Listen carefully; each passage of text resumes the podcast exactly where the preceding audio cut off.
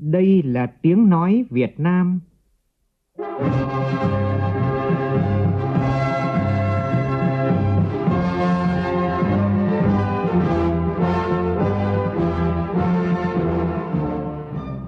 là tiếng nói Việt Nam, phát thanh từ Hà Nội, thủ đô nước Cộng hòa xã hội chủ nghĩa Việt Nam.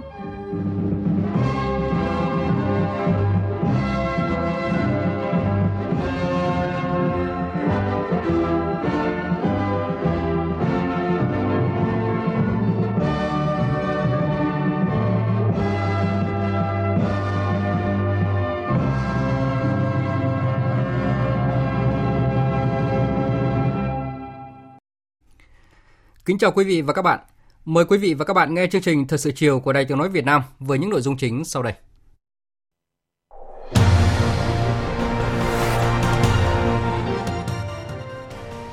Dự hội nghị sơ kết công tác quý 1, tổng kết đợt cao điểm tấn công chấn áp tội phạm của Bộ Công an, Thủ tướng Nguyễn Xuân Phúc đề nghị xây dựng đội ngũ cán bộ công an các cấp có đủ phẩm chất, trình độ năng lực theo hướng trọng dân, gần dân, hiểu dân, học dân và có trách nhiệm với dân.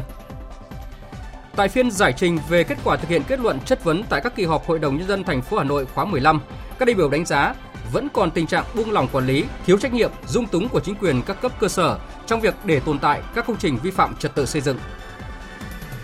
Công bố ấn phẩm đánh giá kinh tế Việt Nam thường niên 2018 với chủ đề hướng tới chính sách tài khóa bền vững và hỗ trợ tăng trưởng. Bệnh viện Bạch Mai chính thức thông tin về việc bác sĩ Nguyễn Hồng Phong, khoa nhi Bệnh viện Bạch Mai khuyên bệnh nhân lên chùa Ba Vàng chữa bệnh, đồng thời khẳng định đó là quan điểm cá nhân, không đại diện cho phát ngôn của bệnh viện. Và trong một sự kiện vào bình luận, Phó giáo sư tiến sĩ Bùi Hoài Sơn, Viện trưởng Viện Văn hóa Nghệ thuật Quốc gia Việt Nam sẽ bàn việc ừ, lợi dụng đức tin để trục lợi ngày càng diễn ra phổ biến, làm ảnh hưởng đến hình ảnh Phật giáo và xã hội Phật giáo Việt Nam. Trong phần tin thế giới, Đảng Vì Đức Thái đang tạm dẫn đầu cuộc bầu cử tại Thái Lan. Đây là kết quả kiểm phiếu sơ bộ mới nhất vừa được Ủy ban bầu cử Thái Lan công bố vào chiều nay. Thủ tướng Anh Theresa May tuyên bố từ chức nếu các nghị sĩ ủng hộ Brexit bỏ phiếu thông qua thỏa thuận rời Liên minh châu Âu sau hai lần bị Hạ viện bác bỏ trước đó.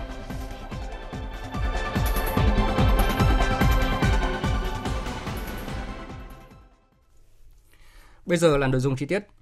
Thưa quý vị và các bạn, sáng nay tại Hà Nội, Bộ Công an tổ chức hội nghị sơ kết công tác quý 1 năm nay, tổng kết cao điểm tấn công chấn áp tội phạm và đánh giá kết quả triển khai thực hiện nghị quyết số 01 của Chính phủ quy định chức năng, nhiệm vụ, quyền hạn và cơ cấu tổ chức của Bộ Công an và việc chấp hành pháp luật trong hoạt động điều tra, xử lý tội phạm.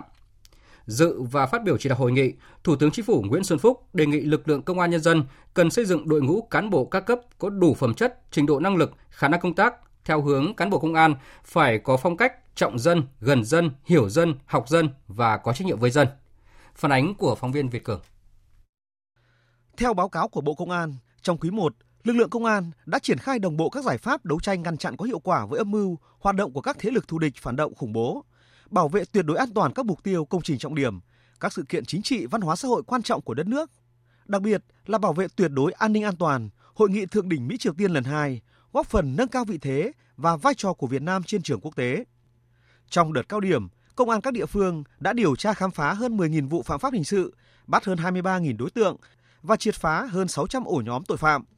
Công tác điều tra xử lý tội phạm đạt nhiều kết quả quan trọng, nhất là đấu tranh chấn áp mạnh mẽ với hoạt động liên quan đến tín dụng đen, góp phần ngăn chặn tội phạm, vi phạm pháp luật liên quan, đấu tranh với các loại tội phạm kinh tế, tham nhũng, môi trường, đánh bạc, tổ chức đánh bạc và truy nã tội phạm ma túy đạt nhiều kết quả nổi bật. Qua hơn 7 tháng thực hiện Nghị định 01 của Chính phủ, tổ chức bộ máy của Bộ Công an được kiện toàn tinh gọn, giảm tầng nấc trung gian, bảo đảm tăng cường sự lãnh đạo tuyệt đối, trực tiếp toàn diện của Đảng đối với công tác công an,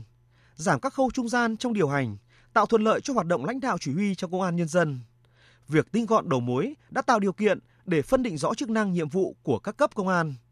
trao quyền thực chất đầy đủ, tương xứng với nhiệm vụ, quyền hạn cho các cấp cục, tạo thuận lợi trong thực hiện chính sách cán bộ.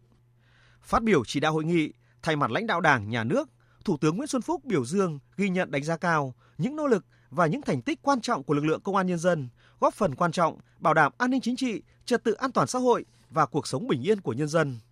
Thủ tướng đánh giá cao lực lượng công an nhân dân trong công tác đảm bảo tuyệt đối an ninh an toàn hội nghị thượng đỉnh Mỹ Triều Tiên lần 2, góp phần nâng cao hình ảnh của đất nước Việt Nam.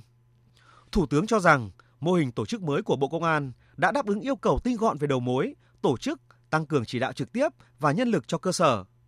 Công tác cán bộ và xây dựng đội ngũ cán bộ các cấp, nhất là cấp chiến lược được quan tâm chú trọng. Đã bố trí sắp xếp đội ngũ cán bộ theo hướng tăng cường cho cơ sở.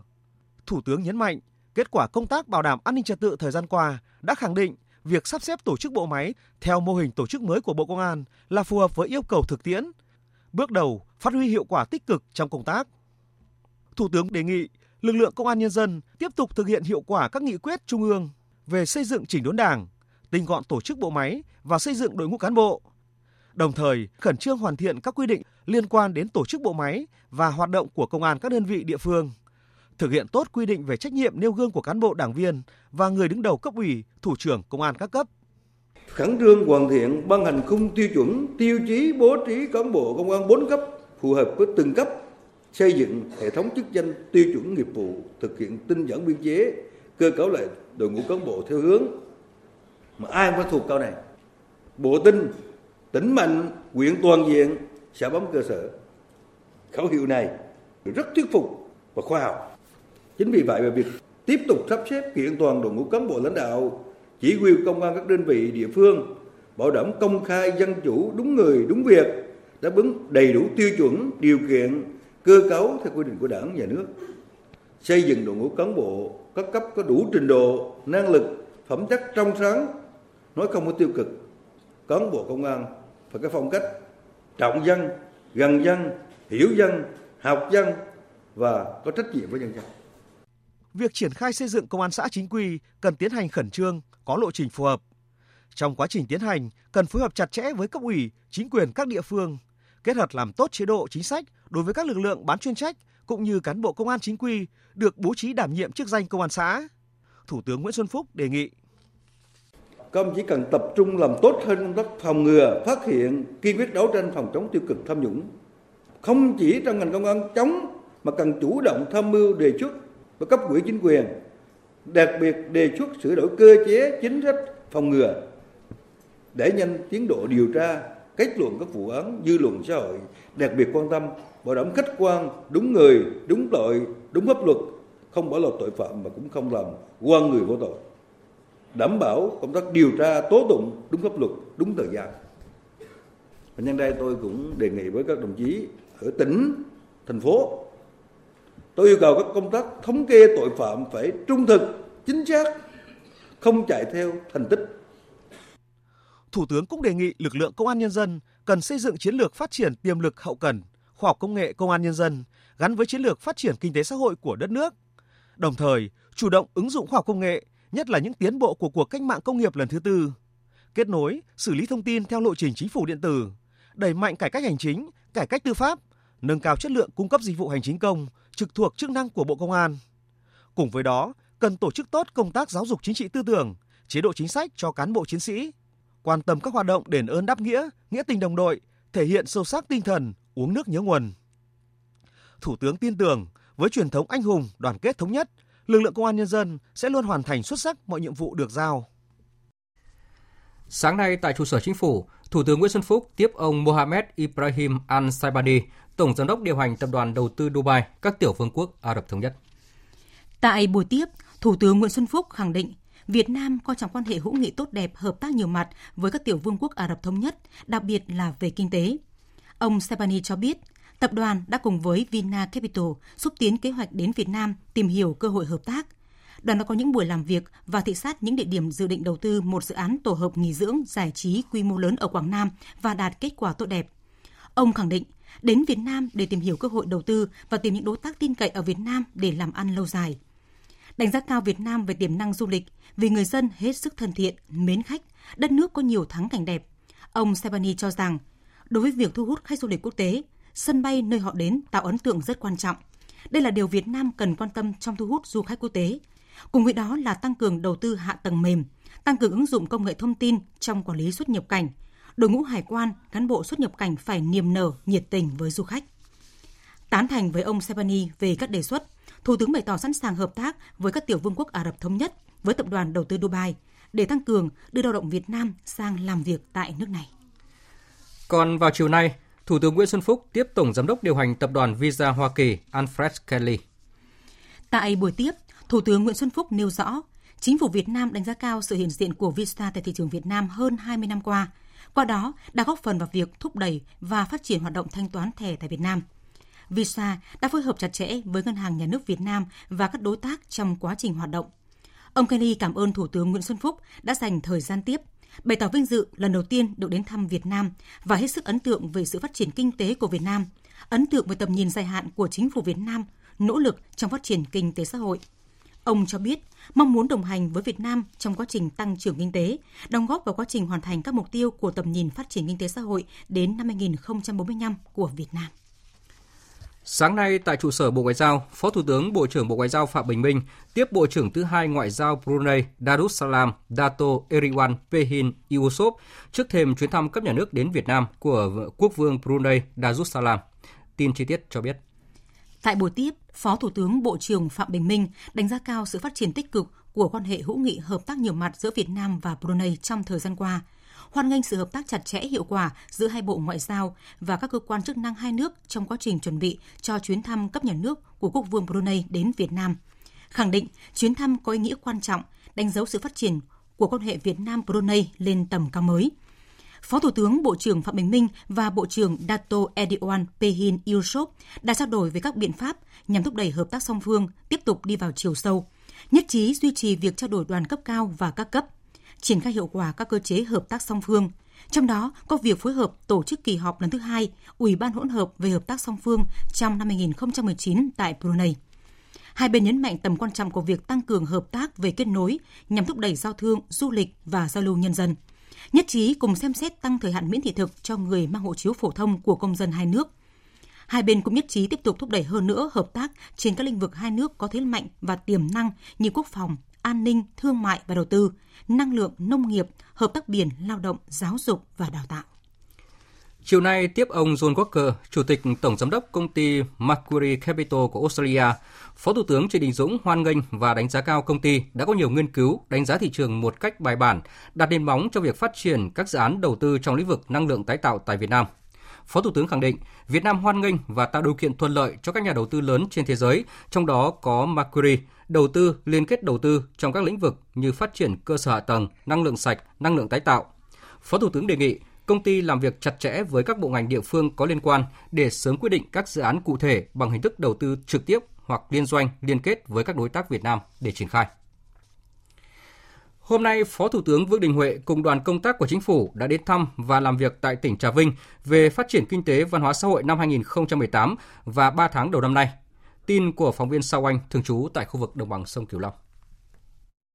Theo báo cáo năm qua, tỉnh Trà Vinh đã đạt vào vượt 19 trên 20 tiêu chí chủ yếu, trong đó chỉ tiêu tăng trưởng kinh tế đạt hơn 11%, tỷ lệ hộ nghèo giảm còn gần 6%, thu nhập bình quân đầu người hàng năm đạt hơn 43 triệu đồng. Tại buổi làm việc, lãnh đạo tỉnh Trà Vinh đề nghị Trung ương cần quan tâm nhiều hơn nữa đối với các tuyến giao thông nhằm đảm bảo đồng bộ, kết nối, phát huy hiệu quả kinh tế tỉnh Trà Vinh với đồng bằng sông Cửu Long và khu kinh tế Định An trên địa bàn tỉnh. Xem xét hỗ trợ đầu tư mới và nâng cấp cơ sở hạ tầng của bốn xã đảo của huyện Duyên Hải. Phát biểu tại buổi làm việc, Phó Thủ tướng Chính phủ Vương Đình Huệ đánh giá cao những kết quả đạt được trên lĩnh vực kinh tế xã hội của tỉnh trong thời gian qua, như về công tác giảm nghèo, công tác xây dựng nông thôn mới, đồng thời lưu ý tỉnh cần tập trung chỉ đạo về lĩnh vực đầu tư công, về vấn đề biến đổi khí hậu và phối hợp với các bộ ngành trung ương tập trung làm tốt các công tác bảo vệ môi trường liên quan đến các dự án đầu tư. Phó Thủ tướng Chính phủ Vương Đình Huệ nhấn mạnh. Chúng tôi rất là mong muốn đồng chí là, là tập trung xây dựng cái chương trình tiêu xây dựng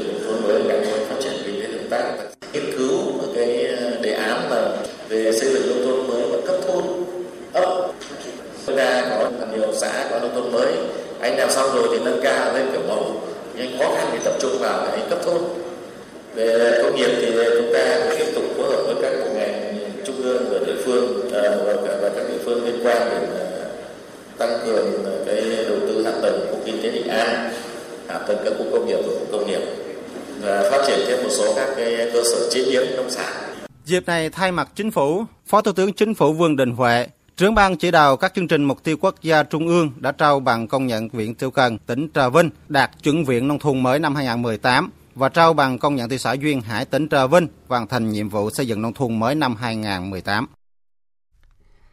Để hướng tới chính sách tài khóa bền vững nhằm hỗ trợ tăng trưởng thì về mục tiêu vĩ mô cần phải đặt ra là phải có sự thay đổi, đổi mới một cách toàn diện để đảm bảo cho mục tiêu tăng trưởng cả trong ngắn hạn, trung hạn và dài hạn. Đây là khuyến nghị của nhiều chuyên gia kinh tế tại hội thảo khoa học nhằm đánh giá kinh tế Việt Nam năm qua và triển vọng năm nay. Công bố ấn phẩm đánh giá kinh tế Việt Nam thường niên 2018 với chủ đề hướng tới chính sách tài khóa bền vững và hỗ trợ tăng trưởng. Phóng viên Nguyễn Hằng thông tin. Đồng chủ biên ấn phẩm đánh giá kinh tế Việt Nam thường niên 2018, Phó giáo sư tiến sĩ Tô Trung Thành cho biết, về quy mô chi ngân sách, mặc dù tốc độ từng chi cân đối ngân sách trong 5 năm gần đây đã giảm đi đáng kể so với giai đoạn trước, tuy nhiên quy mô chi tiêu công vẫn còn ở mức khá cao. Năm ngoái, chi cân đối ngân sách theo dự toán của Quốc hội khoảng 28,2% GDP. So sánh với quốc tế cho thấy, Việt Nam đang chi tiêu ngân sách cao hơn trung bình các nước đang phát triển, có cùng trình độ và lớn nhất khu vực ASEAN. Về nợ công có xu hướng tăng nhanh, giai đoạn 2012-2017 có tốc độ tăng nợ công cao hơn tốc độ tăng trưởng kinh tế. Năm ngoái nợ công đạt 61% GDP. So sánh với quốc tế, tỷ lệ này vẫn ở mức cao so với Trung Quốc và các nước ASEAN. Ông Tô Trung Thành chỉ rõ. Mặc dù nợ công hiện nay thì vẫn nằm ở trong ngưỡng của Quốc hội nhưng nợ công hiện nay thì vẫn chưa tính đến một số các cái nguồn có thể tiềm tàng trở thành nợ công. Ví dụ như là khu vực doanh nghiệp nhà nước à, nợ của khu vực doanh nghiệp nước mà trong tính toán ấy 30,6% GDP và với cái thực trạng về nợ công thực trạng về thâm hụt ngân sách như hiện nay thì à, rõ ràng là nó có thể ảnh hưởng đến tăng trưởng kinh tế dài hạn ảnh hưởng đến ổn định kinh tế vĩ mô. Nhiều chuyên gia tại hội thảo cho rằng để hướng tới chính sách tài khóa bền vững nhằm hỗ trợ tăng trưởng thì về mục tiêu vĩ mô cần phải đặt ra là phải có sự thay đổi, đổi mới một cách toàn diện để đảm bảo cho mục tiêu tăng trưởng cả trong ngắn hạn, trung hạn và dài hạn. Theo đó, vấn đề thu ngân sách phải hướng tới không phải chỉ đơn giản dựa vào tăng thuế mà phải tăng và mở rộng diện thu thuế. Nhân kỷ niệm 88 năm ngày thành lập Đoàn Thanh niên Cộng sản Hồ Chí Minh và kỷ niệm 50 năm thực hiện di trúc của Chủ tịch Hồ Chí Minh, chiều nay, Thành đoàn Hà Nội tổ chức lễ khai mạc Đại hội Thanh niên làm theo lời Bác 2019 và tuyên dương 352 gương thanh niên tiên tiến làm theo lời Bác. Phản ánh của phóng viên Phương Thoa. Phát biểu khai mạc đại hội, anh Nguyễn Ngọc Việt, Bí thư Thành đoàn Hà Nội cho biết, Đại hội Thanh niên tiên tiến làm theo lời Bác là dịp để Ban Thường vụ Thành đoàn tôn vinh những thanh niên tiêu biểu, qua đó tiếp tục khẳng định bản lĩnh, lòng nhiệt huyết và khát vọng được cống hiến của tuổi trẻ thủ đô. Đại hội diễn ra với nhiều hoạt động gồm tuyên dương thanh niên tiên tiến làm theo lời Bác, diễn đàn thanh niên tiên tiến làm theo lời Bác đề xuất ý tưởng tham gia xây dựng thủ đô văn minh, văn hiến và hiện đại. Đặc biệt, ngày mai diễn ra buổi gặp mặt giữa Bí thư Thành ủy Hà Nội Hoàng Trung Hải với hơn 350 thanh niên tiên tiến làm theo lời Bác và 88 gương tri thức trẻ tiêu biểu năm 2019. Sau phiên khai mạc, Thành đoàn Hà Nội tổ chức lễ tuyên dương 352 thanh niên tiên tiến tiêu biểu làm theo lời Bác. Đây là những bông hoa đẹp trong vườn hoa ngát hương của tuổi trẻ thủ đô và tiếp tục khẳng định quan điểm tư tưởng, lời căn dặn kỳ vọng của Chủ tịch Hồ Chí Minh, mỗi người tốt là một bông hoa đẹp, cả dân tộc là một rừng hoa đẹp. Thượng úy Ngô Thái Sơn, Phó trưởng Công an phường Yên Phụ, Công an quận Tây Hồ, Hà Nội cho rằng phụ trách là cái, cái lĩnh vực hình sự thì mình thấy đối với địch phải cương quyết khôn khéo đấy là cái lời dạy mà mình cũng rất là tâm đắc. Nó ứng với cái công việc thực tế của mình hai là đối với nhân dân thì phải kính trọng lễ phép. Đấy cái đấy cũng là những cái rất là quan trọng để quần chúng nhân dân là những người mà có thể nói là đóng góp vào cái thành tích không hề nhỏ chỗ nào của cái lực lượng công an. Không có nhân dân là cũng không làm được hết. Ngoài các biện pháp mà lực lượng công an có riêng biệt không có đặc thù của ngành nào có thì phải có quần chúng nhân dân sau chương trình tuyên dương, Ban Thường vụ Thành đoàn Hà Nội tổ chức diễn đàn thanh niên tiên tiến làm theo lời Bác, đề xuất ý tưởng tham gia xây dựng thủ đô văn minh văn hiến hiện đại. Tại diễn đàn, các đoàn viên thanh niên đề xuất các ý tưởng và chia sẻ về nhiều vấn đề mà thế hệ trẻ cần quan tâm để phát triển bản thân, phát triển sự nghiệp như xây dựng cộng đồng phát triển, ứng dụng trí tuệ nhân tạo trong thanh niên, mô hình khởi nghiệp gắn với trách nhiệm cộng đồng. Bùi Thị Hồng Trang, Ban chấp hành Đoàn Ủy ban nhân dân thành phố Hà Nội nêu ý tưởng nhằm thực hiện hiệu quả bộ quy tắc ứng xử của thành phố Hà Nội. Nếu như mà tới các cơ quan hành chính nhà nước mà có các cái thiết bị, những cái phần mềm mà đánh giá được cái mức độ hài lòng của người dân đối với cán bộ công chức làm việc ở các vị trí thường xuyên tiếp xúc với người dân, doanh nghiệp thì hiệu quả nó mang lại thì cũng rất là đáng kể khi mà có thiết bị này thì các cán bộ công chức cũng sẽ tự ý thức, tự nhận thức hơn về cái việc thực hiện các cái bộ quy tắc ứng xử cũng giống như là thực hiện cái quy định ở cơ quan. Và từ đó cũng sẽ xây dựng nên một cái hình ảnh cán bộ công chức trẻ à, tận tình trách nhiệm niềm nở với công dân. Và đó cũng chính là những cơ sở để mà xây dựng một à, thủ đô văn minh văn hiến hiện đại một nền hành chính phục vụ thân thiện. Sáng nay tại thành phố Vị Thanh, Ban Thường vụ tỉnh đoàn Hậu Giang tổ chức họp mặt cán bộ đoàn các tỉnh Sóc Trăng, Hậu Giang và thành phố Cần Thơ qua các thời kỳ và tuyên dương thanh niên tiêu biểu trong thực hiện di trúc Chủ tịch Hồ Chí Minh. Tham dự buổi họp mặt có lãnh đạo tỉnh Hậu Giang và hơn 400 cán bộ đoàn các tỉnh Sóc Trăng, Hậu Giang và thành phố Cần Thơ qua các thời kỳ. Tin của phóng viên Tấn Phong thường trú tại đồng bằng sông Cửu Long.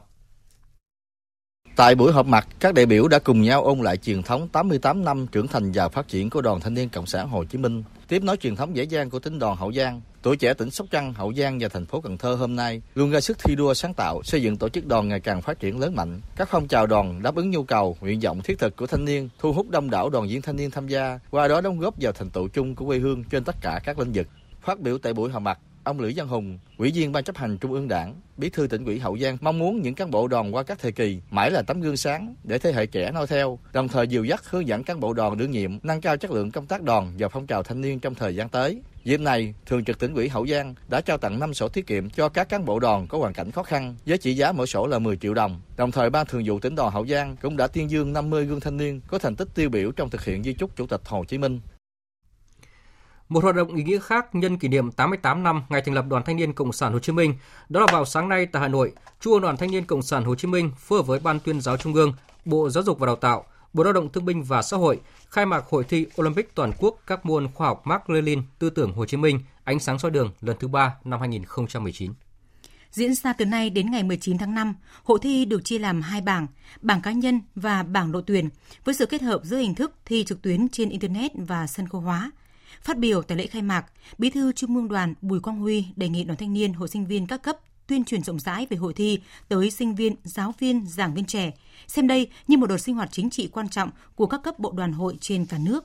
Sau lễ khai mạc, đoàn thanh niên, hội sinh viên các tỉnh thành phố, các trường sẽ tổ chức các điểm thi để sinh viên, giáo viên, giảng viên trẻ tham gia thi trực tuyến tại các địa phương và đơn vị.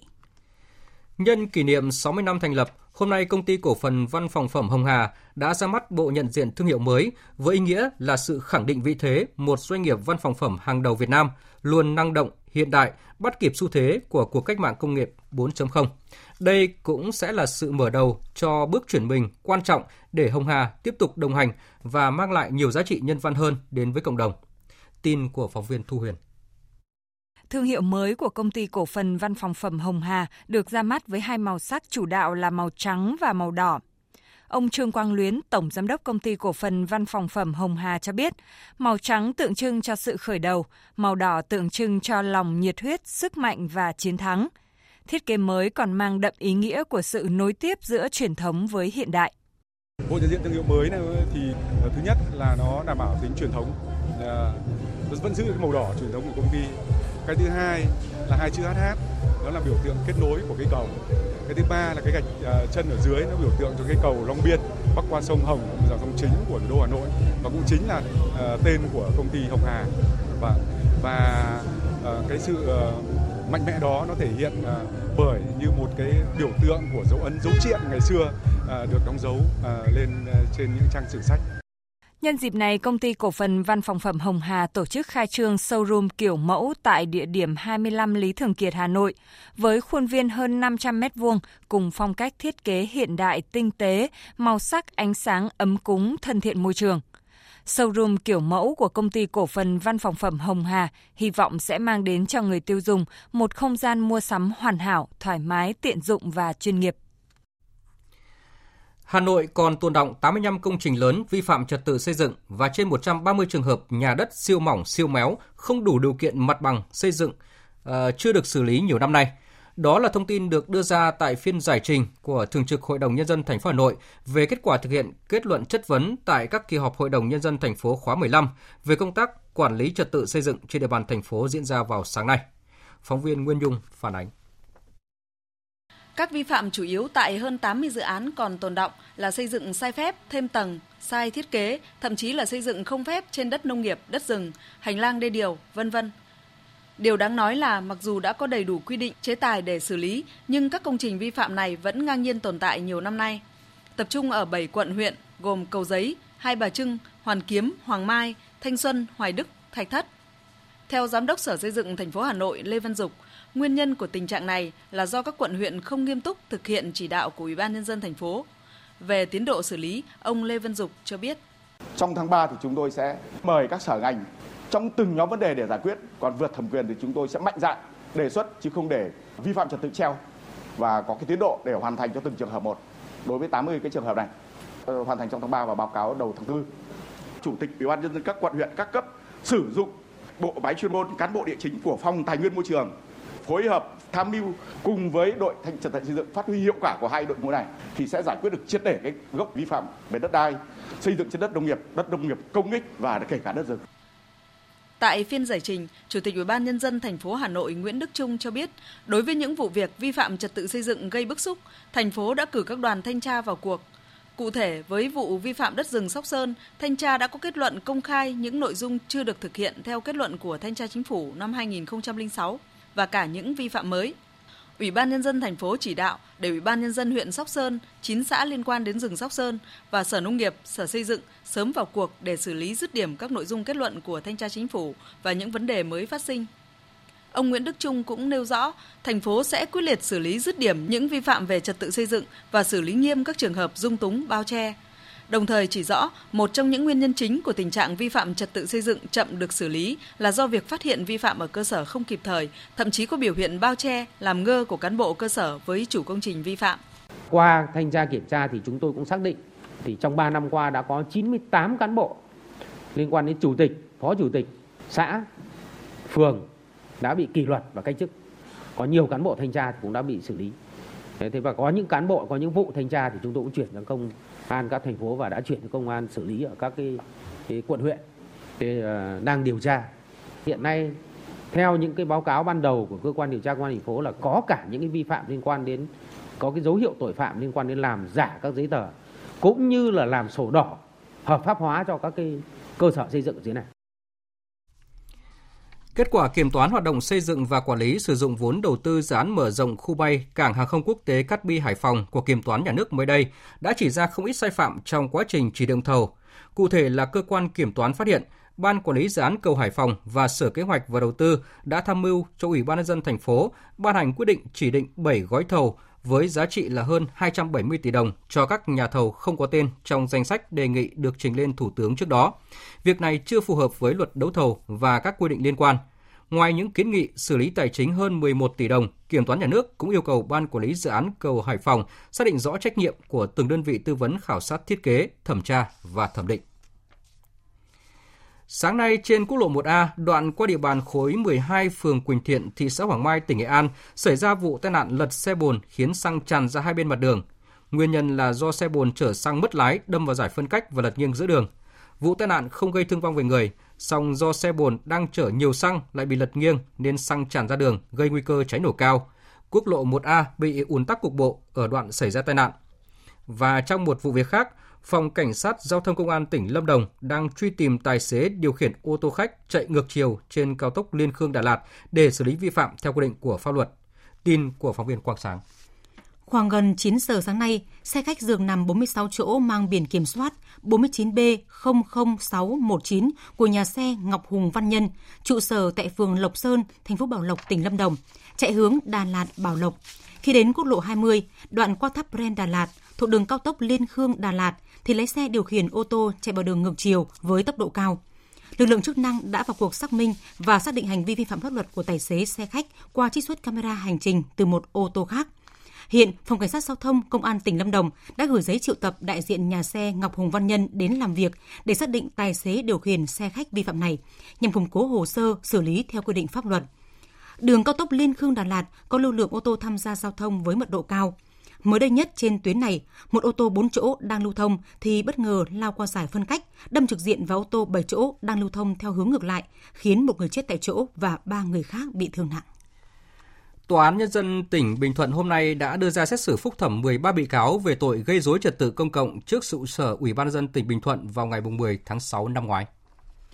Tại phiên tòa, các bị cáo không đưa ra được các tình tiết giảm nhẹ nào khác so với phiên tòa sơ thẩm. Sau đó, Hội đồng xét xử phúc thẩm đã tuyên giữ nguyên mức án sơ thẩm đối với 13 bị cáo. Theo đó, bị cáo Lê Nhật Bản, 3 năm tù. Các bị cáo Trương Gia Quốc Huy, Nguyễn Thị Nhâm, Đỗ Văn Tài, Trần Thị Mai Hương, mỗi bị cáo 2 năm 6 tháng tù. Các bị cáo Đỗ Văn Cơ, Đồng Kim Hùng, Nguyễn Hữu Thái, Nguyễn Đình Đồng, mỗi bị cáo 2 năm 3 tháng tù.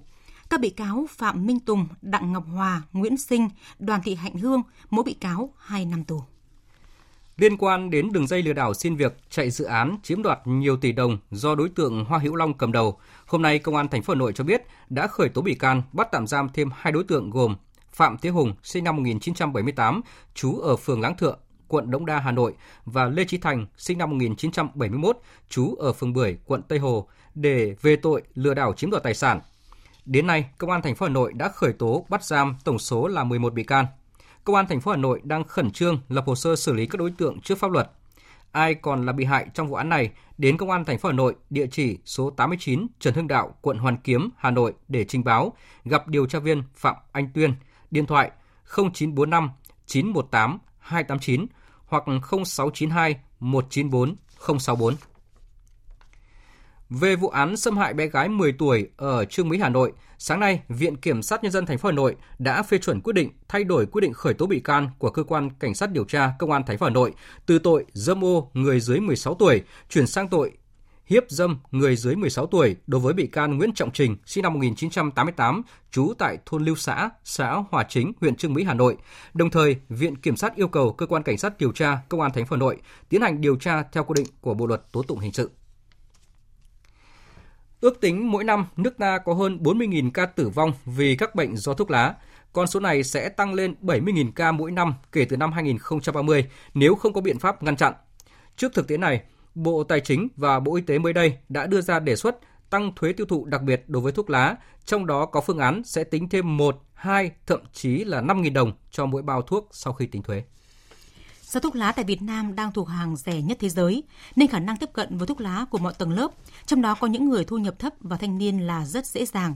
Theo tính toán của các chuyên gia kinh tế, tăng thêm thuế tuyệt đối 1.000 đồng một bao thuốc sẽ giảm được 1,5% người hút và tăng doanh thu thuế lên 3.900 tỷ đồng. Với đề xuất tăng thêm 2.000 đồng một bao thuốc sẽ giảm được 3% người hút và tăng doanh thu thuế lên 6.300 tỷ đồng.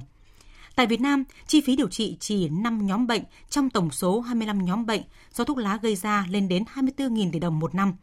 Thuốc lá mua rẻ nhưng cái giá phải trả thì quá đắt và tăng giá thuốc lá chính là giải pháp hữu hiệu nhất hiện nay.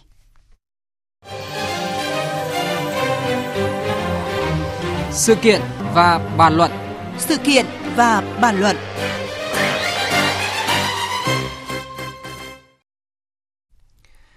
Thưa quý vị và các bạn, những thông tin về việc chùa Ba Vàng, thành phố Uông Bí, tỉnh Quảng Ninh thỉnh vong cúng oan gia trái chủ vẫn đang thu hút sự chú ý đặc biệt của dư luận với nhiều câu hỏi. Vì sao việc lợi dụng đức tin để trục lợi ngày càng phổ biến và nghiêm trọng hơn? Điều gì đã khiến quá nhiều người trở nên u mê trước những bịa đặt xuyên tạc về giáo lý đạo Phật? Trách nhiệm của ban ngành hữu trách và chính quyền địa phương ở đâu khi để xảy ra những vụ công khai truyền bá mê tín dị đoan, thu về các khoản tiền cả trăm tỷ đồng? Các cơ quan quản lý nhà nước và các tổ chức tôn giáo cần có hình thức xử lý nghiêm minh ra sao trước các sai phạm này để không ảnh hưởng đến hình ảnh Phật giáo và Giáo hội Phật giáo Việt Nam. Cùng bàn luận về câu chuyện này, ngay sau đây, biên tập viên Hải quân có cuộc trao đổi với Phó Giáo sư Tiến sĩ Bùi Hoài Sơn, Viện trưởng Viện Văn hóa Nghệ thuật Quốc gia Việt Nam. Mời quý vị và các bạn cùng nghe. Trước tiên xin cảm ơn Phó Giáo sư Tiến sĩ Bùi Hoài Sơn đã tham gia mục sự kiện và bàn luận cùng chúng tôi. À, xin chào thính giả của Đài Tiếng Nói Việt Nam. Thưa ông, nhiều thính giả không tỏ ra bất ngờ trước phản ánh của báo chí về việc chùa Ba Vàng ở Quảng Ninh thỉnh vong cúng oan gia trái chủ, thu lợi hàng trăm tỷ đồng bởi vì việc lợi dụng đức tin để mà trục lợi thì đã diễn ra khá lâu, như là việc dâng sao giải hạn thì diễn ra ở rất là nhiều chùa rồi. Dù Giáo hội Phật giáo Việt Nam có khẳng định dâng sao giải hạn không phải là nghi lễ của nhà Phật.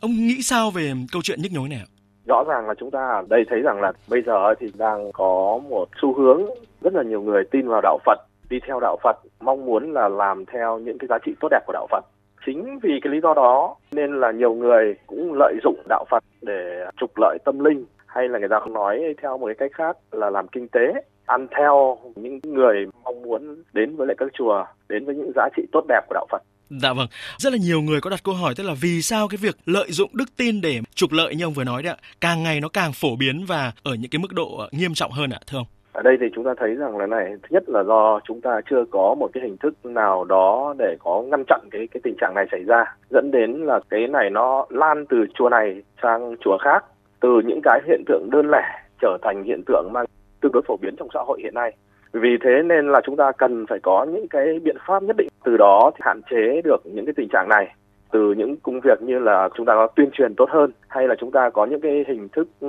xử phạt nhất định nào đó để mang tính chất làm gương, từ đó thì có tác dụng khiến cho những cái hiện tượng này nó không lan rộng và ngày càng thu hẹp lại theo đúng cái tinh thần giáo lý của đạo Phật hiện nay. Dạ vâng, chúng tôi muốn đưa ra một cái ví dụ cụ thể và cũng là một cái chi tiết rất đáng chú ý, đó là việc chùa Ba Vàng ở Quảng Ninh thỉnh vong cúng oan gia trái chủ không phải là mới diễn ra, mà từ cách đây 2 năm thì Giáo hội Phật giáo tỉnh Quảng Ninh đã yêu cầu chùa Ba Vàng và Đại Đức Thích Trúc Thái Minh là phải chấm dứt việc truyền bá vong báo án. Vậy nhưng mà chùa đã không thực hiện. Và chùa Ba Vàng còn để cho bà Phạm Thị Yến dù không giữ bất cứ một cái chức sắc gì ở trong chùa nhưng mà lại ngồi giữa chùa để mà giao giảng những cái điều hoang đường và phản khoa học cho hàng nghìn Phật tử. Và sau đó ghi hình phát tán rộng rãi trên các cái trang mạng xã hội. Vậy nhưng mà chỉ đến khi báo chí vào cuộc thì sự việc mới được xem xét xử lý thấu đáo. Ông có bình luận như thế nào về cái trách nhiệm của ban ngành hữu trách và chính quyền địa phương khi mà để xảy ra những cái vụ công khai truyền bá mê tín dị đoan như vậy ạ? Ở đây trước khi um, chúng ta nói về cái um, vai trò hay là cái trách nhiệm của các chính quyền địa phương ấy thì chúng ta cũng phải thấy một cái vấn đề rõ ràng là trong xã hội người ta có cái nhu cầu về củng cố niềm tin, chấn an được tinh thần để có một cái cuộc sống tốt hơn từ cái nhu cầu có thật trong xã hội này ấy, thì các cái chùa thông qua cái uy tín của đạo Phật đã cố gắng để đáp ứng cái nhu cầu này và trục lợi. Thế thì rõ ràng chính quyền địa phương ở các nơi biết không xử lý thì rõ ràng là có trách nhiệm ở trong cái vấn đề này. Chúng ta đã có những cái văn bản xử lý nhưng không phải không có xử lý. Nhưng cái xử lý đó nó không đến nơi đến chốn, không tạo ra cái giá trị gian đe. Vì thế nên các cơ sở thờ tự ví dụ như cái chùa này người ta bỏ ngoài tai và người ta vẫn đáp ứng cái nhu cầu ngày càng tăng của xã hội. Vậy theo ông thì điều gì đã khiến quá là nhiều người trở nên u mê trước những cái bịa đặt hay là xuyên tạc về giáo lý của đạo Phật như vậy ạ? Và thậm chí là họ sẵn sàng trả những cái số tiền rất là lớn lên đến hàng chục triệu thậm chí là hàng trăm triệu đồng thông qua cái hình thức gọi là công đức tự nguyện ạ. Ở đây thì chắc chắn là nó có nhiều lý do. Ở trong đó có cái lý do như tôi đã nói, tức là nó là một cái nhu cầu có thật ở trong xã hội. có cái nhu cầu này đến từ đâu ấy thì chắc chắn là chúng ta cần phải có một cái nghiên cứu kỹ lưỡng để giải thích nó mới rõ ràng được. Thứ hai nữa là rõ ràng là các cái phương tiện truyền thông ấy, có thể là tiếp tay cho những câu, câu chuyện này. Thông thường thì các phương tiện truyền thông chính thống thì ít khi chúng ta có thể đề cập đến những cái chuyện này và lan rộng những cái mà chúng ta coi như là không phù hợp với lại cái đạo đức xã hội tuy nhiên thì bây giờ các cái phương tiện truyền thông như kiểu mạng xã hội ấy, nó có thể lan rộng truyền nhanh những cái thông tin đại loại như của chùa Ba Vàng để tạo ra những cái sao lãng trong xã hội để thu hút thêm người đến với lại những cái hiện tượng ta thấy ở chùa Ba Vàng.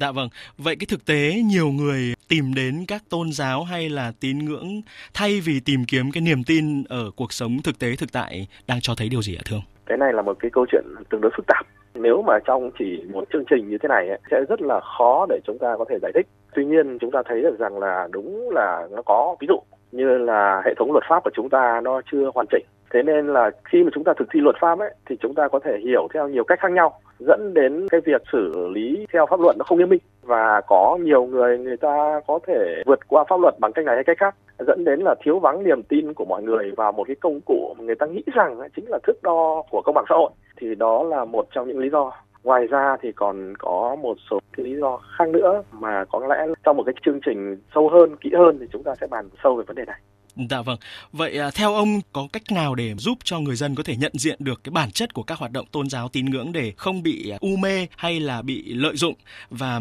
về phía các cơ quan quản lý nhà nước cũng như là các tổ chức tôn giáo đó, thì cần có cái hình thức xử lý nghiêm minh ra sao trước những cái hành vi à, trục lợi đức tin để mà không ảnh hưởng đến hình ảnh của các cái tôn giáo ạ? thực ra thì chúng ta thấy rằng là rất nhiều các hiện tượng này liên quan đến các cái chùa, và đặc biệt là các chùa miền Bắc thì ở đây thì cần có sự tham gia tích cực của giáo hội Phật giáo Việt Nam vì giáo hội Phật giáo Việt Nam có một cái tiếng nói rất là quan trọng đối với các cái chùa. Và họ chính là cái cơ quan phát ngôn liên quan đến nguyên tắc giáo lý của đạo Phật. Vì vậy nếu họ có một vai trò tích cực ấy, thì cái chuyện này nó sẽ được xử lý nhanh chóng. Thứ hai nữa là sự vào cuộc của các cơ quan quản lý nhà nước ví dụ như bộ văn hóa thể thao và du lịch hay là chính quyền các tỉnh. Những cái nó xảy ra thì chúng ta đều có các khuôn khổ pháp lý luật pháp để xử lý này. Và chúng ta cần phải có những cái xử lý mang tính làm gương, để sau đó thì các địa phương khác có thể tham khảo và xử lý những cái chuyện tương tự. Ờ, các cơ quan truyền thông đại chúng cũng có cái vai trò rất là quan trọng trong việc là chúng ta truyền thông tin tích cực, những thông tin chính xác về hiện tượng này để từ đó định hướng dư luận. Đặc biệt là thông qua những cái nhà nghiên cứu, thông qua những người am hiểu về những cái vấn đề liên quan đến như vụ bà vàng hay là câu chuyện về Phật giáo thì từ những cái thông tin đó các cái phương tiện thông sẽ làm tốt hơn cái nhiệm vụ định hướng dư luận xã hội của mình và từ đó thì chúng ta có những hành động đúng từ những nhận thức đúng Dạ vâng. Một lần nữa xin được cảm ơn Phó Giáo sư Tiến sĩ Bùi Hoài Sơn, Viện trưởng Viện Văn hóa Nghệ thuật Quốc gia Việt Nam đã bàn luận vâng, cùng chúng tôi. Thưa quý vị và các bạn, giữa tâm báo dư luận về những gì diễn ra tại chùa Ba Vàng xuất hiện trên mạng xã hội clip, trong đó bác sĩ Nguyễn Hồng Phong, khoa nhi, bệnh viện Bạch Mai khuyên bệnh nhân lên chùa Ba Vàng chữa bệnh. Chiều nay tại Hà Nội, bệnh viện Bạch Mai đã cung cấp thông tin cho báo chí, trong đó khẳng định những lời nói của bác sĩ Phong trong clip phát trực tiếp trên Facebook tại chùa Ba Vàng là những quan điểm cá nhân, không đại diện cho phát ngôn của bệnh viện. Phóng viên Văn Hải thông tin chi tiết. Trước đại diện lãnh đạo bệnh viện và các phóng viên, bác sĩ Nguyễn Hồng Phong đã truyền lời xin lỗi đến nhân dân và các đồng nghiệp vì đã có những lời nói thiếu suy nghĩ gây hiểu lầm rằng nên đến chùa Ba Vàng để chữa bệnh, làm ảnh hưởng đến uy tín của bệnh viện và ngành y. Vì phát ngôn của em đã gây nên hiểu lầm. Tất cả những cái phát ngôn đó đều là do cá nhân em và em xin chịu trách nhiệm với những điều mà em đã phát ngôn. Tất cả những cái điều em muốn nói đó là người dân khi có bệnh là cần phải được đến bệnh viện được khám và điều trị chẩn đoán theo đúng phác đồ. Và bên cạnh đó thì khi mà người dân bị bệnh có một tinh thần lạc quan tin tưởng thì sẽ giúp được cho bác sĩ rất nhiều trong quá trình điều trị. Khẳng định phát ngôn của bác sĩ Phong không đại diện cho bệnh viện Bạch Mai cũng như ngành y tế. Giáo sư Phạm Minh Thông, Phó Giám đốc Bệnh viện Bạch Mai nêu rõ. Điều trị hay làm cái gì đó đều phải theo bằng chứng khoa học. Và bác sĩ Phong cũng chỉ nói thế thôi chứ cũng không có một bằng chứng nào cả để nói rằng bệnh nhân đã được điều trị và không khỏi theo phác đồ của Bộ Y tế. À, chính vì vậy mà những cái câu nói bác sĩ Phong hoàn toàn là có tí cảm tính thôi. Đi chùa hay là cầu xin các thứ là những cái hoàn toàn bệnh về tâm lý liệu pháp thôi. Một phần rất là nhỏ của liệu pháp về tâm lý thôi. Từ sự việc của bác sĩ Phong, ông Nguyễn Ngọc Hiền, Phó Giám đốc Bệnh viện Bạch Mai cho biết đã quán triệt tới các bác sĩ thực hiện theo đúng luật khám chữa bệnh, tư vấn cho bệnh nhân phải dựa trên những bằng chứng khoa học. Về hình thức kỷ luật đối với bác sĩ Phong, ông Nguyễn Ngọc Hiền cho biết. Chúng ta là sống và làm việc theo pháp luật. Tất cả các việc xử lý theo quy định của pháp luật. Thế còn cái việc của bác sĩ Phong thì cũng phải dựa trên các cái bằng chứng, rồi căn cứ vào những cái tác động như thế nào và sai phạm như thế nào pháp luật, thì hội đồng kỷ luật sẽ có cái hình thức xử lý theo đúng quy định pháp luật. Còn tại cái thời điểm này thì cũng chưa đưa bác sĩ Phong ra hội đồng kỷ luật. Theo lãnh đạo khoa nhi, bác sĩ Nguyễn Hồng Phong công tác tại bệnh viện đã hơn 6 năm, được mọi người đánh giá tốt, chưa thấy đồng nghiệp và người dân nào phàn nàn về chuyên môn cũng như đạo đức và cách thức tư vấn cho bệnh nhân của bác sĩ Phong. Mời quý vị và các bạn nghe tiếp chương trình thời sự chiều nay với một thông tin văn hóa nghệ thuật rất đáng chú ý. Đó và đó là vào chiều nay tại thành phố Hồ Chí Minh, công ty trách nhiệm hữu hạn tổ chức biểu diễn uh, Song Việt đã tổ chức họp báo ra mắt sân khấu cải lương mới Đại Việt và các dự án nghệ thuật năm 2019. Đại diện công ty này cho biết, vở diễn cải lương Chuyện tình khâu vai sẽ chuẩn bị công diễn tại thành phố Hồ Chí Minh. Tin của phóng viên Duy Phương. Việc ra đời sân khấu cải lương mới Đại Việt nhằm tiếp nối quá trình công hiến của thương hiệu thắp sáng niềm tin. Đây là nỗ lực và trách nhiệm của các thành phần sáng tạo từ nhà quản lý, đạo diễn, diễn viên để xây dựng các tác phẩm cải lương công phu được đầu tư kỹ lưỡng, có định hướng để góp phần khẳng định sức sống mãnh liệt của loại hình sân khấu dân tộc độc đáo này. Sân khấu sẽ hoạt động theo phương thức xã hội hóa với nguồn lực tự thân kết hợp kêu gọi tài trợ. Các đêm diễn sẽ được diễn ra vào đầu tháng 6 tại thành phố Hồ Chí Minh. Trước đó, các nghệ sĩ sẽ có đợt tham quan thực tế tại xã Khâu Vai, huyện Mèo Vạc, tỉnh Hà Giang để có những cảm xúc chân thật về vai diễn cũng như tác phẩm. Trong đêm biểu diễn khai trương sẽ có một khu vực nhỏ tái hiện không gian văn hóa với hình ảnh sinh động của đời sống đồng bào vùng núi cao Hà Giang. Chia sẻ về lý do lựa chọn một tác phẩm lấy bối cảnh vùng núi phía Bắc để công diễn mở màn với khán giả phía Nam, nghệ sĩ ưu tú Triệu Trung Kiên, Phó Giám đốc Nhà hát Cải Lương Việt Nam cho biết, nhóm sáng tạo mong muốn làm phong phú thêm không gian truyền tải với khán giả về phiên bản chuyện tình khâu vai. Cái chuyện tình khâu vai nó giống như Romeo Juliet của phương Tây, một cái chuyện tình hay, độc đáo, độc đáo duy nhất trên thế giới. Cho nên chúng tôi muốn là cái chuyện tình khâu vai này phải nó phải tạo nên được một cái nét văn hóa mà người Việt Nam nào cũng biết. Tiếp theo, biên tập viên Ngọc Trinh sẽ chuyển đến quý vị và các bạn một số thông tin về thời tiết.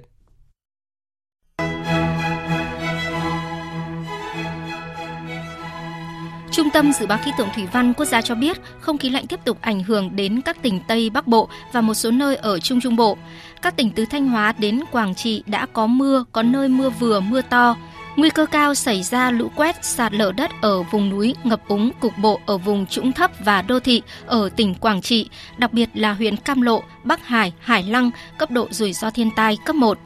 Thủ đô Hà Nội sáng và đêm có mưa nhỏ, mưa phùn và sương mù rải rác, còn khu vực Tây Nguyên và Nam Bộ ngày nắng, chiều tối và đêm có mưa rào và rông vài nơi, gió nhẹ.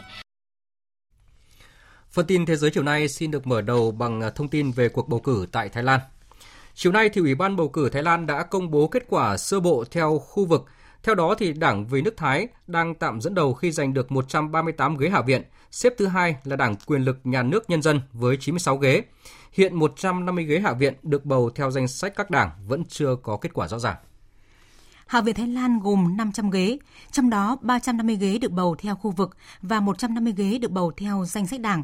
Kết quả sơ bộ của bầu cử 350 ghế theo khu vực đã được công bố trên trang thông tin điện tử của Ủy ban bầu cử của Thái Lan. Cơ quan này sẽ công bố kết quả chính thức 150 ghế bầu theo danh sách đảng vào ngày 9 tháng 5. Trước đó, Tổng thư ký Ủy ban bầu cử của Thái Lan Sarungwit Puma cho biết, danh sách nghị sĩ trúng thử trúng cử Hạ viện trong cuộc bầu cử khu vực sẽ được công bố trong ngày hôm nay. Ông cho biết kết quả vẫn liên tục thay đổi. Do đó, Ủy ban bầu cử của Thái Lan hiện giờ chưa thể công bố kết quả chính thức. Trong khi đó, báo chí Thái Lan công bố kết quả kiểm phiếu không chính thức cho thấy đảng của Thủ tướng đương nhiệm Prayut Chan-o-cha dẫn đầu với gần 8 triệu phiếu. Tiếp đó đến đảng thân cựu Thủ tướng Thạc Sìn Sinvat giành được 7,23 triệu phiếu. Như vậy, đảng của Thủ tướng đương nhiệm sẽ giành thêm được nhiều ghế tại Hạ viện thông qua kết quả bầu cử theo danh sách đảng. Hiện cả hai đảng này đã công bố kế hoạch thành lập chính phủ. Đảng quyền lực nhà nước nhân dân hy vọng có thể giành được 251 ghế để có thể độc lập thành lập chính phủ. Đảng Vì nước Thái chủ trương liên minh với các đảng khác để thành lập chính phủ. Nhân dịp Thái Lan tổ chức thành công tổng tuyển cử lần thứ 26 ngày 24 tháng 3, chiều nay Thủ tướng Nguyễn Xuân Phúc đã gửi điện mừng đến Thủ tướng Vương quốc Thái Lan Prayut chan o Trong điện, Thủ tướng Nguyễn Xuân Phúc chúc mừng Thái Lan đã tổ chức tổng tuyển cử thành công với đông đảo cử tri đi bầu, cho rằng sự kiện chính trị quan trọng này, Thái Lan sẽ tiếp tục phát triển ổn định và thịnh vượng, đảm nhiệm thành công vai trò Chủ tịch ASEAN 2019, tiếp tục phát huy vị thế và vai trò quốc tế. Thủ tướng Chính phủ cũng khẳng định sẽ hợp tác chặt chẽ với chính phủ Thái Lan để củng cố và đưa quan hệ đối tác chiến lược giữa hai nước phát triển mạnh mẽ hơn nữa. Và cũng liên quan đến cuộc bầu cử tại Thái Lan, đồng bạc của nước này hôm nay đã tăng giá khi mà giới đầu tư nhận định Đảng quyền lực nhà nước nhân dân của Thủ tướng đương nhiệm Prayut chan o có thể giành chiến thắng trong cuộc tổng tuyển cử một ngày trước đó. Theo đó, đảng này có thể sẽ tiếp tục thực hiện các cải cách kinh tế gần đây. Như vậy là tính từ đầu năm đến nay, đồng bạc của Thái Lan đã tăng khoảng 3% so với đồng đô la Mỹ. Trong khi đó thì chỉ số chứng khoán chuẩn trên thị trường chứng khoán Bangkok đã giảm gần 1% kết thúc phiên giao dịch sáng nay, cũng như được các chỉ số chứng khoán châu Á khác đồng loạt giảm so với đầu tư lo ngại khả năng kinh tế của Mỹ suy giảm. Chuyển sang các tin thế giới đáng chú ý khác. Chủ tịch Trung Quốc Tập Cận Bình hôm nay đã bắt đầu chuyến thăm chính thức Pháp, chặng dừng chân cuối cùng trong chuyến công du ba nước châu Âu. Chuyến thăm được đánh giá là có ý nghĩa rất quan trọng khi diễn ra đúng vào thời điểm kỷ niệm 55 năm 55 năm ngày thiết lập quan hệ ngoại giao Trung Pháp. Tổng thống Pháp Emmanuel Macron nhận định mục đích chuyến thăm của nhà lãnh đạo Trung Quốc tới Paris lần này là nhằm củng cố mối quan hệ đối tác chiến lược và xác định vai trò của Pháp, châu Âu và Trung Quốc hướng tới chủ nghĩa đa phương mạnh mẽ. Tổng hợp của biên tập viên Phương Anh. Trước khi Tổng thống Pháp Emmanuel Macron chính thức có cuộc hội đàm với Chủ tịch Trung Quốc Tập Cận Bình tại Paris trong ngày hôm nay, hai nhà lãnh đạo Pháp Trung tối qua đã dùng bữa thân mật tại thành phố Nice, miền Nam nước Pháp. Chủ tịch Trung Quốc Tập Cận Bình đề cao tầm quan trọng của việc duy trì mối quan hệ tốt đẹp lâu dài giữa Trung Quốc và Pháp, đồng thời không quên nhắc lại rằng Pháp là quốc gia phương Tây lớn đầu tiên thiết lập quan hệ ngoại giao chính thức với Trung Quốc. Nhân dịp hai bên đánh dấu kỷ niệm 55 năm ngày thiết lập quan hệ ngoại giao, lãnh đạo Pháp và Trung Quốc dự kiến sẽ chứng kiến việc ký kết một loạt thỏa thuận hợp tác trong các lĩnh vực năng lượng hạt nhân, không gian vũ trụ và sáng kiến năng lượng sạch, trong đó có nhiều hợp đồng giá trị cao. Về phần mình, Tổng thống Pháp Macron nhấn mạnh Pháp rất coi trọng sáng kiến vành đai và con đường, coi Trung Quốc là một đối tác hợp tác chiến lược quan trọng và đánh giá cao vai trò quan trọng của Trung Quốc cũng như sự đóng góp của Bắc Kinh trong các vấn đề quốc tế. Ông Pierre Picard, chuyên gia về Trung Quốc, cho biết. Sáng kiến vành đai và con đường sẽ là một trong những trọng tâm của chuyến thăm Pháp của nhà lãnh đạo Trung Quốc. Tất nhiên vẫn còn một số vấn đề quốc tế khác cần lưu ý như các diễn biến nóng tại Trung Đông và Syria. Vì vậy, chuyến thăm của Chủ tịch Trung Quốc tới Paris là một sự kiện lớn được chú ý. Thái tử Sackler và công đương Camilla hôm nay đã hạ cánh xuống thủ đô La Habana trong chuyến thăm chính thức đầu tiên của một thành viên Hoàng gia Anh tới Cuba. Ngay sau khi đặt chân tới thủ đô La Habana, Thái tử Sackler đã đến đặt vòng hoa tại đài tưởng niệm người anh hùng độc lập Jose Marti trên quảng trường cách mạng La Habana.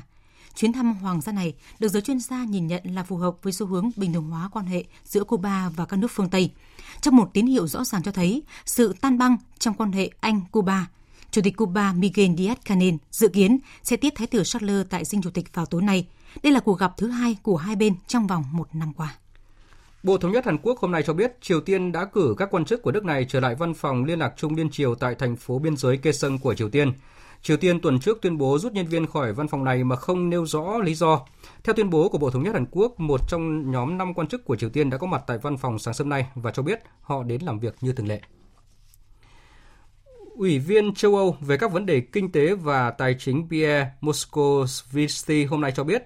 tin tưởng có thể sẽ tránh được kịch bản một sự chia tay không thỏa thuận giữa Anh và Liên minh châu Âu. Và trong một diễn biến liên quan thì kênh truyền hình ETV đưa tin Thủ tướng Anh Theresa May đã tuyên bố với các nghị sĩ ủng hộ Brexit rằng bà sẽ từ chức nếu họ bỏ phiếu thông qua thỏa thuận ly hôn với Liên minh châu Âu, vốn hai lần bị Hạ viện Anh bác bỏ trước đó.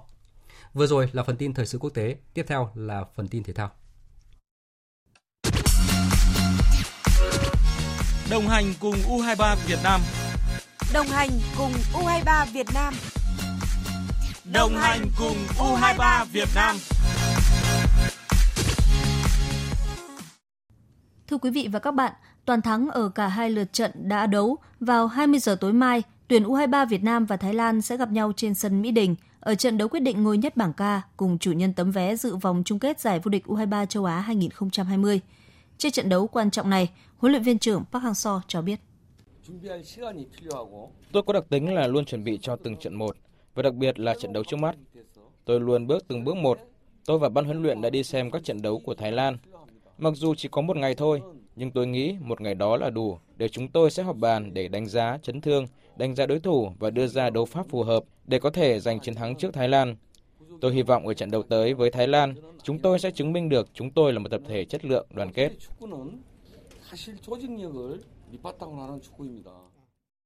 Thưa quý vị và các bạn, với vai trò là đơn vị truyền hình chủ nhà của bảng K vòng loại U23 châu Á 2020, Đài truyền hình kỹ thuật số VTC, Đài Tiếng Nói Việt Nam đã ứng dụng công nghệ truyền hình 4K để cung cấp tín hiệu truyền hình với chất lượng cao nhất cho khán giả xem truyền hình trong và ngoài nước. Đây là lần đầu tiên một đài truyền hình ở Việt Nam ứng dụng công nghệ 4K và sản xuất chương trình tường thuật trực tiếp các trận bóng đá. Dù gặp nhiều khó khăn, nhưng những kỹ sư công nghệ của đài truyền hình kỹ thuật số VTC vẫn miệt mài tìm kiếm các giải pháp, kết nối các thiết bị tiên tiến để đưa các trận đấu với hình ảnh siêu nét 4K lên sóng thành công. Ông Nguyễn Ngọc Tuấn, kỹ sư Trung tâm Công nghệ, Đài truyền hình kỹ thuật số VTC chia sẻ. Sản xuất truyền hình 4K thì ở Việt Nam mình thì là chưa có tiền lệ, tức là cũng chưa có đơn vị nào là sản xuất một một uh, sự kiện trực tiếp uh, bằng công nghệ 4K cả do đó các kỹ sư của VTC đã phải tự mày mò và cũng tự nghiên cứu để mà có thể là đưa ra được cái giải pháp tối ưu nhất. Ờ, sau đó thì sau khi mà đã lên được cái phương án, cái giải pháp rồi thì chúng tôi sẽ tập trung vào cái chuyện gọi là tìm kiếm các thiết bị nó phù hợp. Bởi vì là các thiết bị mà về sản xuất 4K ở Việt Nam thì nó rất là uh, thiếu và nếu mà có mua được các cái giải pháp của nước ngoài nó rất là đắt do đó mình đã phải là kết hợp giữa hai cái phương án với nhau có nghĩa là vừa mua một số thiết bị và cũng phải tự phát triển một số cái phần mềm để nó phù hợp với cả 4K. Còn đạo diễn Hải Long thì cho biết khi ờ, chúng tôi triển khai công nghệ 4K này thì chúng tôi thấy rằng giữa chất lượng hình ảnh nó khác biệt rất rõ ràng. Đó là về chất lượng 4K hình nó sẽ sâu hơn và nó sẽ nét hơn. Đặc biệt theo bình luận viên Quang Huy thì những chương trình này được phát sóng hoàn toàn miễn phí. À, 4K tức là có thể xem trên DVB-T2 và DVB-T2 thì lâu nay VC là phát sóng miễn phí. Tức là một cái chất lượng có thể nói là siêu nét nhưng mà lại xem miễn phí. Không cần có anten bò vào nhà không cần có lắp thuê bao không cần đầu thu. Đấy là cái điều rất đặc biệt. Bên cạnh các kênh truyền hình VTC1, VTC3 và Vietnam Journey, toàn bộ 6 trận đấu của bảng K còn được tường thuật trực tiếp trên các sóng phát thanh VOV1 và VOV2.